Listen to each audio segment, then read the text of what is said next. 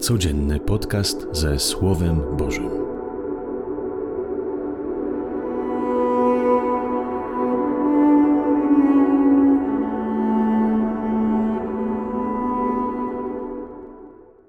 Z Ewangelii według świętego Łukasza. Jezus powiedział do swoich uczniów: Podniosą na was ręce i będą was prześladować. Wydadzą was do synagog i do więzień oraz z powodu mojego imienia wlec was będą przed królów i namiestników. Będzie to dla was sposobność do składania świadectwa.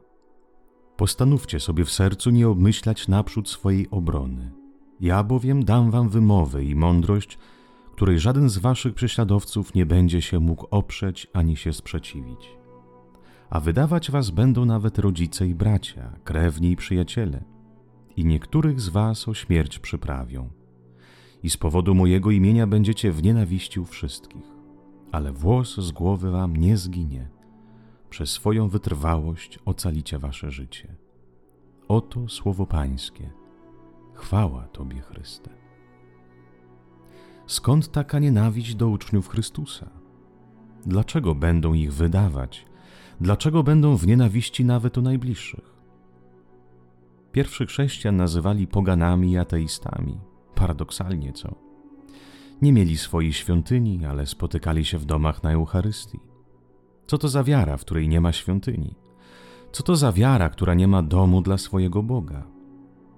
Domem ich Boga były zaś ich serce i wspólnota, w której się jednoczyli.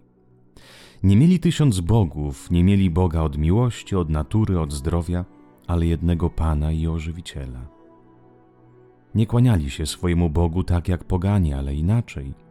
Swojego Boga mieli za Ojca, więc tworzyli z Nim głęboką więź przyjaźni, miłości, czułości. Nie kłaniali się i nie darowali cesarzy, politycznych ugrupowań. Płacili podatki, owszem, pracowali jak inni, ale za jednego Mesjasza i władcę uznawali swojego Pana. Mieli swoje zdanie, swoje patrzenie na świat, swój styl życia i nie bali się ani o tym mówić, ani otwarcie to pokazywać swoim postępowaniem. Nie posewali do żadnej społeczności, wychodzili poza ramki tamtych zwyczajów. Nie dzielili się na wolnych i niewolników, byli równi.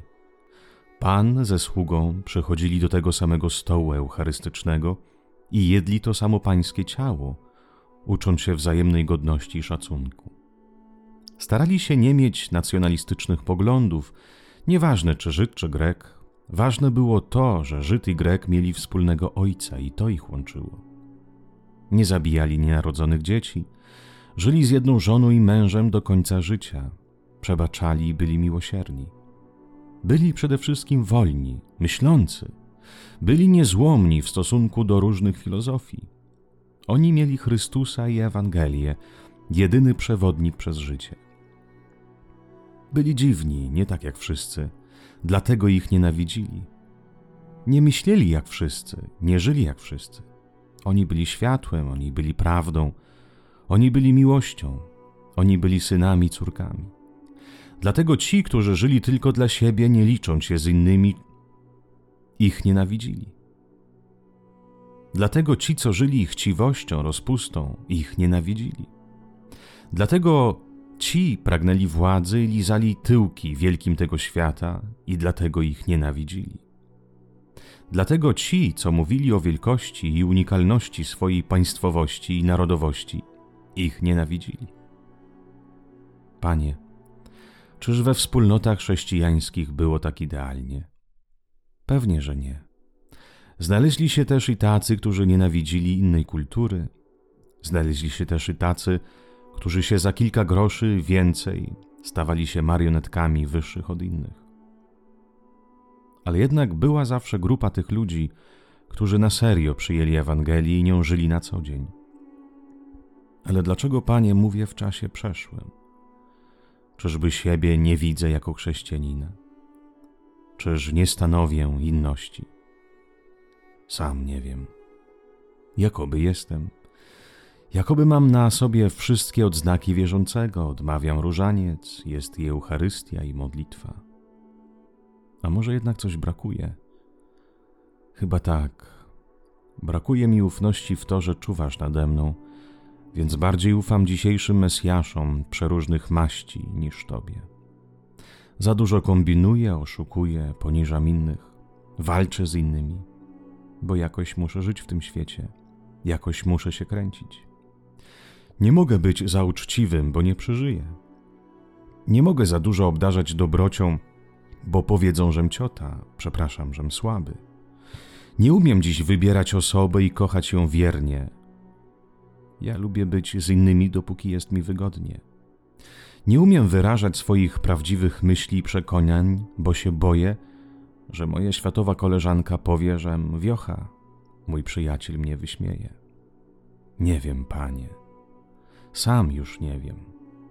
Z jednej strony, chodząc do kościółka, odmawiając pacierz, czuję się chrześcijaninem.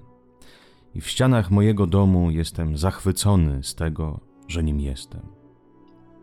A w dodatku jeszcze, zawsze siedząc w moich czterech ścianach, innych uważam za bezbożników i amoralnych. Ale jak przyjdzie wyjść mi z domu i żyć na co dzień Twoją nauką, wycofuję się. Wycofuję się, bo często czuję się sam, bo Ciebie jeszcze nie poznałem i nie uwierzyłem Ci, żeś moim Ojcem, Panem i Królem. Dlatego żyję i kombinuję, by żyć. Ojcze, sam już się pogubiłem, kim jestem.